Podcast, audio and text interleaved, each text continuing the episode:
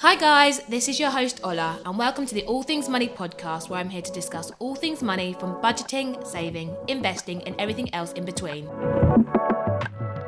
So, recently in the news, you may have heard talks about a possible recession coming to the UK. But what actually is a recession? What does this mean for us? And how can we financially prepare for one? Well, to help me discuss all of this in today's podcast episode, I am joined with Timi, aka Mr. Money Jar, and the host of the Be Good with Money podcast. Hi, Timi. How are you doing today? Hey, Ola. I'm very good. Thank you for having me on your podcast for a second time. Mm-hmm. You're one of the privileged guys that get to come back on again. So thank you so much for joining me again. Um, so yeah, I'm excited for this chat. For anyone that doesn't have the privilege already knowing you, please introduce yourself. Yeah, sure. My name is Timi Merriman Johnson, also known as Mr. Money Jar. Although I am just trying to rock Mr. Money Jar now. Okay. I'm just I'm tr- just trying to do the full mononym. so we, we don't need Timi no more. It's just Mr. Money Yeah. like, like like Rihanna or Cher. Mm-hmm. I like Um, that. or Santa. Actually, no, yeah, it's is Claus his surname? I don't know. Um, but yeah, I uh, yeah, much like you, Ola, I run a financial education company. I teach people about money. As the world has started to open up, I think people begin to see me more um, Mhm. at offline events, doing things like hosting and so on. And yes, I run the Be Good with Money podcast, where I speak to guests about uh, being good with money, not just in terms of money management, but like protecting the planet and having a positive impact on society. Yes, I love that. Thank you very much, Mr. Jar. He's also he's also a presenter now as well, guys. So we got someone that's pretty hot commodity right now on the podcast. So yes, obviously in today's episode we will be talking about recessions, what this may mean for us, etc., etc. But obviously, I know that many people are aware of a recession potentially coming to the UK, but actually don't know what it is. So, Mr. Money Jar, would you mind explaining what a recession actually is? Yeah, sure. I think in order to talk about what a recession is, we kind of need to talk about what the economy is. Mm-hmm. So I feel like the word economy is a word that's thrown around a lot if you're watching the news or if you're watching politicians speak. Yeah. And it kind of gets thrown around like a buzzword. So I'll, I'm just imagining like if an alien has landed on planet Earth and asked like, what is the economy? I think the simplest explanation I would give is it's the collective act of people making, buying and selling stuff, usually within the monetary system. Yeah. So you go to the shops, you buy stuff, but that stuff hasn't just magically appeared there. It's either needed to have been grown, transported, packaged. All of the people in that chain have needed to be paid, like work a job or, or something like that. And you've used some sort of currency to buy that. And everyone doing that every day is the economy. And in a recession, the technical definition of it is when this collective activity declines Mm, for a period of six months or, or two consecutive quarters. yeah. So recessions aren't good news for you know things like jobs. I remember in the 2008 uh, financial crash, people were just like made redundant. Hmm The the stock market dropped. The value of currencies crashed. And governments really don't like this because what they're trying to do, they're trying to promote growth, which is another Always. buzzword that you hear, which is no, we want to be making more stuff, better stuff. We want more people in jobs, more people working, more people making money, and, and so on and so forth. And they want things going in that direction. Governments want growth. They don't. Yeah. They don't want contraction or declines. No, and that was really well put. Thanks so much, Timi. Because yeah, like you said, you know, people always hear about this term inflation as well, and obviously inflation is the price of goods rising, etc., etc. But for some governments, they always want that little bit of inflation because it shows that the economy is growing, it's expanding, etc., etc. And that's what we want to see because it shows that our economy is booming. And obviously, what like we've seen in 2008, like we saw in the pandemic, what we might be seeing now is obviously that is slowly on the decline and obviously no government wants that it's always always bad news but again not here to scaremonger but Well, yeah, and, and and the government, the UK government, didn't hide it during coronavirus either. I Mhm. think, like like uh, myself, and I'm sure many people responded to the Eat Out to Help Out campaign, which uh, the government put in place to help the hospitality sector. Obviously, Yeah. we had the lockdown, all the hospital, anything that you would do in person was shut down. And once things started to open back up again, they literally gave, like, contributed to us going out to eat to give money to these businesses so Mhm. they could pay their staff so their staff could be in work and so Yeah. on and, so forth. No, exactly that. But obviously, we now know what a recession is. But Yeah. what actually causes a recession to happen? There's no one particular cause of a recession happening. And I think it's also worth saying that um, they're quite difficult to predict as Mhm. well. Um, like I know that, that I think the, well, the now former chancellor kind of gave warning signs of recession. The Bank of England um, sometimes give commentary on when um, the economy is declining as well. But there's Mm. no one cause, there's no one kind of predictor of it.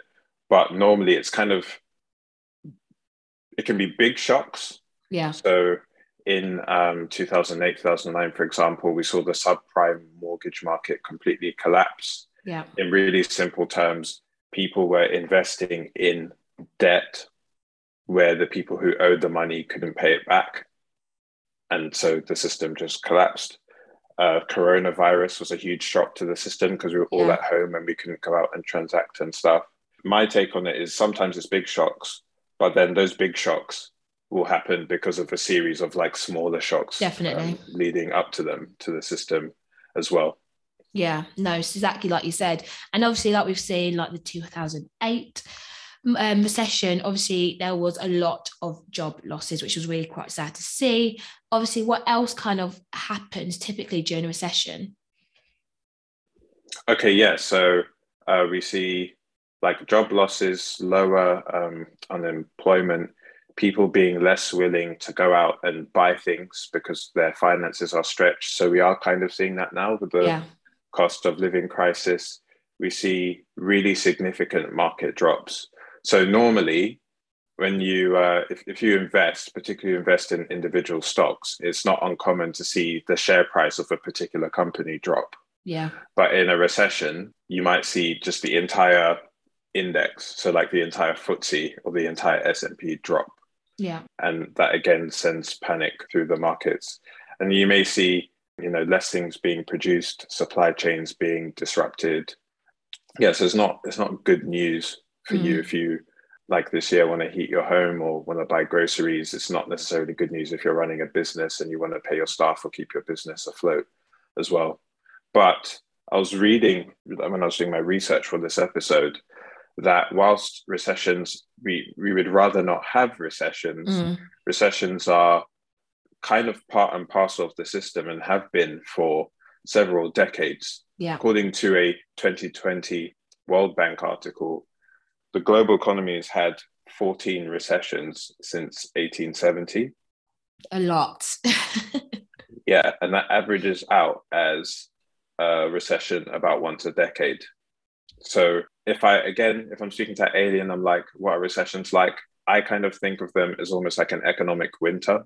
yeah, yeah, it's a good exp- explanation actually. I almost feel like the sun isn't always out. hmm When the sun is out, you see people doing sunshine things. Um, but then winter will always come as well. yeah, and we would rather not have it be cold and, and dark and rainy. But what we can do is we can prepare for when winter comes. yeah, and exactly that. Like you said, sounds very much Game of Thrones esque. You know, like winter is coming. Winter is coming. Literally. And obviously, me and Terry will be sharing some top tips about how you can financially prepare yourself for a recession shortly. But obviously, like you mentioned, you know, there's been, from what we've seen previously, in a recession, you see job losses, you see supply chain issues, you see stock markets on the decline, which is also known as the bear market, guys. A little bit of investing knowledge there, which are normally signs of a recession. Obviously, now we're seeing some of those signs now. Do you reckon that kind of implies that a recession might be on its way in the UK? Yeah. So I don't feel like I can predict or anyone can predict whether a recession will be coming. hmm But particularly looking at the economic crisis and the effect that two years of lockdowns and coronavirus has had on the economy, it wouldn't surprise me if one is on its way. But as to when or how quickly, I can't predict that. The Bank of England has said that they expect a downturn towards the end of 2022. But you know, people make economic predictions all the time, and, mm-hmm. and sometimes they're right and sometimes they're not. I think the general principle is we need to be when, when it comes to the economy, we just need to be ready for there to be periods where things are booming, everyone's flush with cash, businesses are booming, mm-hmm. um, pe- pe- pe- people are producing and stuff. But then we also need to be ready for and expect there to be periods where the opposite is the case. Yeah, no, exactly that. Now I'm trying to picture like what my life was like pre-pandemic because I feel like, you know, I think me being more financially aware now and how systems work, like all I can kind of remember is now everything post-pandemic and now obviously high taxes and you know the cost of living being quite stretched. Now I'm trying to picture what my life was like before that. And I guess we yeah. were we were quite we were quite we were in quite good sense of the word in a booming economy before the pandemic, right? I think the word that I would use for our behavior before the pandemic is optimism. Optimism yeah. as the opposite to caution. Mm-hmm. So when you're optimistic, you perhaps spend a little bit more than you would. You perhaps save a little bit less. Yeah. Perhaps your calendar's a bit more full. Mm-hmm. Your cupboard's a bit more full.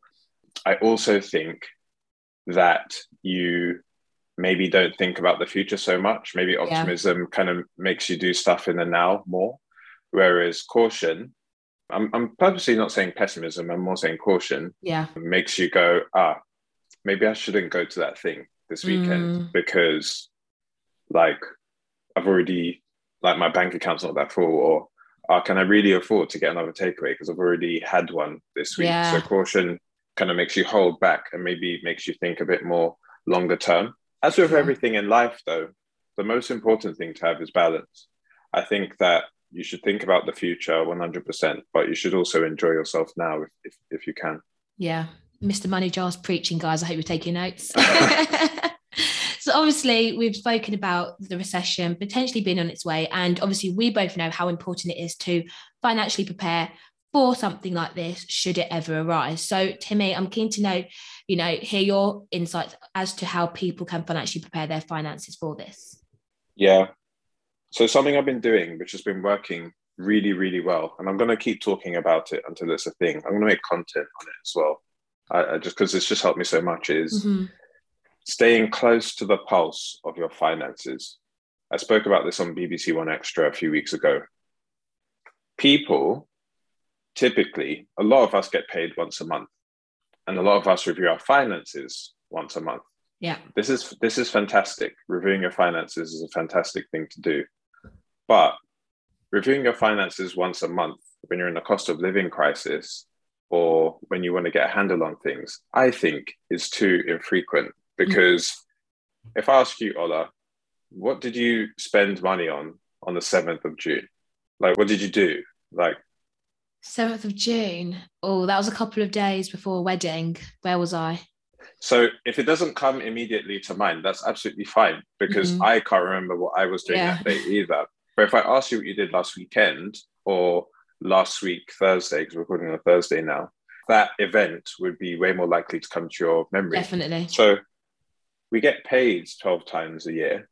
We get paid once a month, most of us, but we spend money most days of the year. Mm-hmm. so, what I do is I review my finances once a week on a Sunday. On a Sunday, I sit down, I look at my past seven days of spending. I tag it all in my budgeting app and I look at the next seven days and I go, how do I want the next seven days to look in terms of my spending? Yeah. Where do I want to be? Who do I want to be eating out with? What events am I going to? What mm-hmm. events am I not going to go to? When am I going to do my weekly shop? I do that every week. And I've actually seen myself sticking to my spending more. Why? Because I'm not looking back at 30 days worth of so decisions true. that I'm not happy with and I don't really remember that well. Talk less of sometimes, you know, you hear people say, yeah, look back at the last three months of your spending, this, that, and the other no one's going to go back to Christmas to look no. at their spending. so just look at look at the past week, every week. Yeah. And and just make small tweaks and adjustments. Mm-hmm. Stay close to the pulse, particularly when you're in inflationary periods, particularly in periods where costs are high and yeah. you have to watch your money a bit more. Second thing is the emergency fund. Super, super important. Your emergency fund, I describe it as almost being like an overdraft that you fund yourself. Because, like we were talking about summer and winter before, yes, the sun can be shining today, but you never know what's going to happen around the corner. Mm-hmm. Uh, actually, I don't really need to over explain this to people because we've all been through the pandemic together. We know yeah. that situations can change quite quickly. You can lose your job, Um, your car can break down, your fridge can break, anything can happen. So, having an amount of money saved in a separate bank account away from the account that you're spending from, away from the your, your the account that you're paying your bills from is super important so that you can weather the storm when it comes. Yeah. Again, the standard advice for emergency funds is like three to six months living expenses or whatever. I actually just think having just a lump sum tucked away yeah. somewhere that's specific to your circumstances is super important because when emergency comes, that way you're not relying upon debt to fund that emergency. You've mm-hmm. already saved up for it for, in advance. And if you can't put the sum of money away straight away, like full transparency, my emergency fund is depleted at the moment. I've had to make some payments, so I'm building it back up, back up again. Just have a target amount that you'd like it to get to, yeah. and then save up every month until you hit that target amount. Back it in a separate account or in a pot or, mm-hmm. or, or something like that. The next thing is income security. So making sure that you are firstly not relying on a single source of income I know it's really difficult to talk about multiple streams of income without rolling your eyes because it's just it's just said so much. But what does multiple streams of income actually mean? It means that you're working your job, but then you're also using the skills that you use in your job or some other skill that you have to make money somehow. I was speaking to someone a while back. They know how to code. And they were just like, yeah, I just don't know how I would like make money. It's like, mate, you know how to code. Do you know how many people want to know how to code? Honestly, I want to know how to code. Do as, just get Zoom, charge people however much per hour, make it fun, make it interesting. They'll pay you for for that time, and then they mm-hmm. could use those skills to go on and get a job or or do whatever do whatever projects it is they wanted to do. So believe in yourself that you're valuable, yeah, and that you have something to offer to the world, and that you can provide a service to someone else that they would be willing to pay for. Mm-hmm. And while they would be willing to pay for it, and this is the thing I always think myself, they'll be willing to pay for it because all of us have spent money on nonsense. all of us have spent money on an item of clothing which we wore once and never wore again, or Guilty. on alcohol which we subsequently threw up or worse later on that evening. So if you are willing to spend money on nonsense, then why wouldn't someone be willing to pay you for value? Yeah. You you are an inherently valuable person, whoever's listening to this, and you can bring in additional streams of income, even if yeah. it's one extra one. And then I think within your job, it's just the normal things of just making sure that you know you're adding value to your organization, that you're very much part of the team that you're in, that you understand the dynamics and and whatnot that's going on in your job, so that you can continue to add value there, negotiate pay rises, negotiate promotions, and that sort of thing. But then the final thing I'll say, I know I've been speaking for a long time, is that we are in i try not to use the word crisis i just refer to it as like cost of living but yeah we're in a we are in a crisis so mm. and, and the government has created like is giving help to a lot of people to the tune of tens of billions yeah so just be kind to yourself you know invest in self-care don't be too tough on yourself because these are tough times yeah right now yeah. Thank you so much for those tips, Timi. They were actually really, really good. As always, I don't know what else I would have been expecting, but especially when it came to having that emergency fund, a question I get asked about all the time, and like you really explained it quite clearly, you know, how much should people be having? And yes, the internet likes to say six to three to six months worth of your living expenses, but like you said, any lump sum is better than no lump sum at the moment. I think, Yeah. like you said, having that buffer of something that you can rely on reduce your chances of having to take out credit or debt, which you want to avoid if possible. Yeah, I think it's about doing an assessment of your life. I think there was that US government person, I forget their name, but the guy who talked about like the known unknowns and the unknown unknowns. Oh God Um. Yeah, I think there's uh yeah, if you just Google like known known unknowns and unknown unknowns, there's a really famous speech around that. Everyone knows what their personal circumstances is. So everyone knows the things which Mhm. are likely to go wrong in their life. yeah, and and inversely the things that aren't like i don't have i don't own a car so I don't have to worry about car expenses. But if you just do a thing of like yeah how much if my car was to break down if this particular part wherever was to break down how much would i have to pay to sort that out? So it's just about doing an assessment in your own life and being like what would be the top three biggest pain causing things? And then just seeing if you can save up an amount of money for that. Yeah, there are also unknown unknowns, which are kind of coronavirus level things where just something just blindsides everyone. Yeah, and you know we weren't expecting it. And then that also counts as an emergency too. We we can't prepare for those things in as targeted a way Mm. but you know 500 pounds a grand like so it's just there. Yeah, I was speaking to Emmanuel Asuquo the other day, and he mentioned the importance of having a credit card in an emergency. And I don't normally offer this guidance, but I actually agree with this too. I think if you have the credit and if you're comfortable with using a credit card, then actually having a 0% credit card or low interest credit card in the case of an emergency can really help as well. So, like you're abroad, there's a I don't know bad weather event or just something just out of the blue, and you have no cash on you or something. Actually, having a credit card that you can just whack some tickets on, come back home, and then sort it out when you get back home is Yeah. also important. But I would rely on the cash first, and then on the credit second. Yeah, that's a good addition actually, because yeah, I've well, I think I've had my zero percent interest credit card now for just over a year. I can't remember now, but I've had a zero percent interest credit card, and whilst I don't tend to use it, at least I know that should I ever need to at least fork out like four hundred pounds, I know that you know I can just pay that off in twenty five pound monthly installments without any interest or anything like that. So that is actually quite a big good bit of guidance. Yeah. If you know you can repay that back, guys, Yeah, please don't obviously rely on credit as your main source of getting yourself out of every emergency if you can avoid it. Yeah, yeah. Emerg- emergency break, break. Like you always want to imagine the credit cards in one of those break glass containers with a giant sled sledgehammer next to it. yeah, exactly that. And then also, like to mention, if you can have an extra stream of income, whatever that may be, even if it's like a little side hustle, if that's like um, Tim said, selling your skills.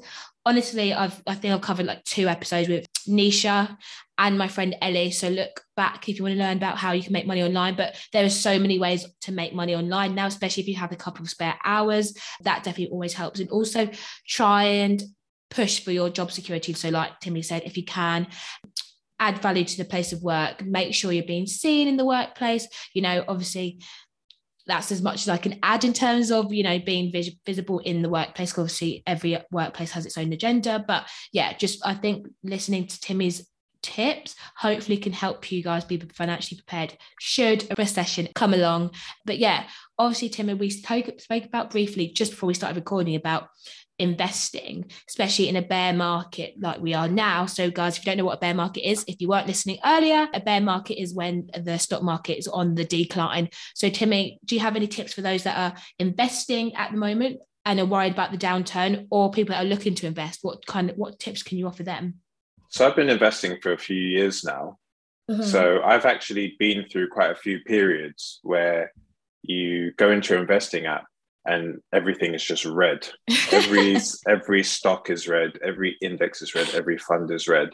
You Yeah. go into investments, red, minus five percent, minus ten percent, minus however much money the equivalent is. And the first time that happened, I was really shocked. I was Mhm. like, wow, this is really quite something.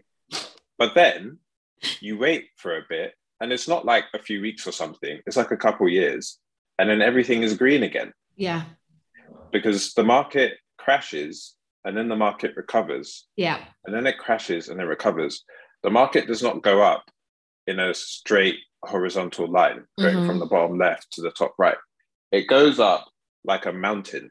Yeah. So it kind of it's a bit jagged. Peaks and troughs. It will peak, it will peak and trough, but it will trend upwards. This is also another really well documented feature of the stock market, well documented aspect of investing. Mm-hmm. The way that you get around this is by saying, What I do is, do you know what? I'm going to invest regularly every month, no matter what the market is doing. Yeah. Because I'm not looking to cash out my money next week. I'm investing this money over the course of my life. Yeah. And I'm only going to cash it in if I absolutely have to. Things that can help you to not feel panicked when the market is in decline is knowing what you're investing in. So I invest in an index fund that tracks the whole stock market. I think we talked about this in my last episode. And because I know what I'm doing there, I'm basically saying I don't know which company is going to do better or worse. I'm just mm-hmm. going to invest in all of them. I feel comfortable when the market declines because I know the market's only going to, my, my investment is not going to decline more than the market.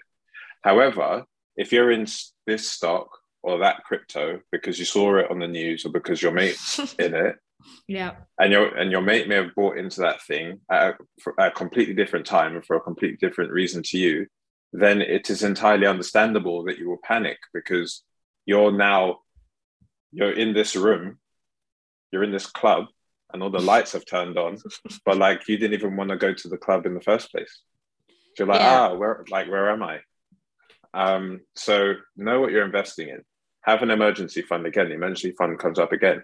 If you've yeeted all of your savings into a volatile investment and then that investment drops, then you're going to feel very naked because you don't have any additional money set to one side. Mm-hmm. So if you can, have your emergency fund first, whack that in a different account. Then any money over and above that you can invest. That way you can have that peace of mind that, okay, I know that my investments have declined, but I have this emergency fund in an easy access savings account or in an ISA or whatever that's stable, that's not going to yeah. go down. Yeah. And you're having different purposes for your different savings. And then the final thing I'll say, which is a bit of a softer tip, but again, it's really benefited me, is to just ignore the noise. Yeah. Like if you, when you first start investing, it is normal to feel like you should be constantly checking the news, what's this commentator saying? What's that commentator saying? Are the markets down? The markets up? And to me, that's like checking the weather every minute of the day. It's going to say a different temperature every minute of yes. the day. But why would you do that to yourself? So just know that you're investing for the long term, that you have your emergency fund, you know what you're investing in and why, what the purpose is, and then just stick to your your your strategy. Yeah, no, exactly that. And this is it, right? I think before you invest, it's always important to know how long you're going to be investing for. If you're looking for get rich quick scheme, then investing isn't for you. And I recently did a TikTok about it, even though I'm very rarely on TikTok, but I made a TikTok about, you know, now that there's a bear market, that's the perfect time to hold your investments because that's when you make the stock market losses. You don't want to be selling, you know, let's say you bought your apple at one pound. If it's in Tesco at 50p, why are you going to be selling your your one pound apple for 50p? That's when you're going to make your loss. You wouldn't wait for that market to recover. And also you might see that the apple's now two pounds like a year later. And that's really important to see and remember. Yes. Absolutely spot on, Ola. Also, the clue is in the name. It's called the stock market. So what a lot of us don't realize is when you buy your apple for one pound and then the market drops and you sell it for 50p, you're actually selling someone's like someone is buying the apple at 50p. mm-hmm. So they've got a, they've got a bargain. Yeah. You don't want so to be buy- getting, letting people have the bargain. Yeah. you're you're they are buying it off you at 50p. And then when it goes up to two pounds, they forex their money. Yeah. So just remember that like it's people buying and selling stuff to each mm-hmm. other. People actually make money. The way people make money in the stock market is they buy during the down periods. I know mm-hmm. this because I've read a lot of Warren Buffett's work. They wait until people are crying in the streets. They buy during the down periods and then they wait until the market grows and everyone's like really optimistic and happy. and then they sell. Or maybe they just hold into it and like try and get dividends, but Yeah. they, they sell when the market is up. They take their profit, they hold into that cash, they wait for the market to crash again, and they throw in their, their money again. And they're literally just waiting for prices to become low enough for them to buy in. When you're Mm. trying to time the market, when you're trying to kind of predict the future, that's what it looks like when what Ola just said, where, oh, the market's up, everyone's buying, let me buy. But you're buying at like really expensive prices. yeah, And then the market drops, you're like, oh no, the market's dropped. Let me get everyone selling, let me sell too. yeah. So yeah. that's a double whammy. You've double Yeah. whammied yourself. Mm, You've bought expensive and you sold cheap. mhm. And then you've got no savings because you were investing your savings. There's no need to do that to yourself Yeah, yeah, again, before me and Ola came on this podcast, we are talking about the importance of patience. Investing, it's like planting a tree.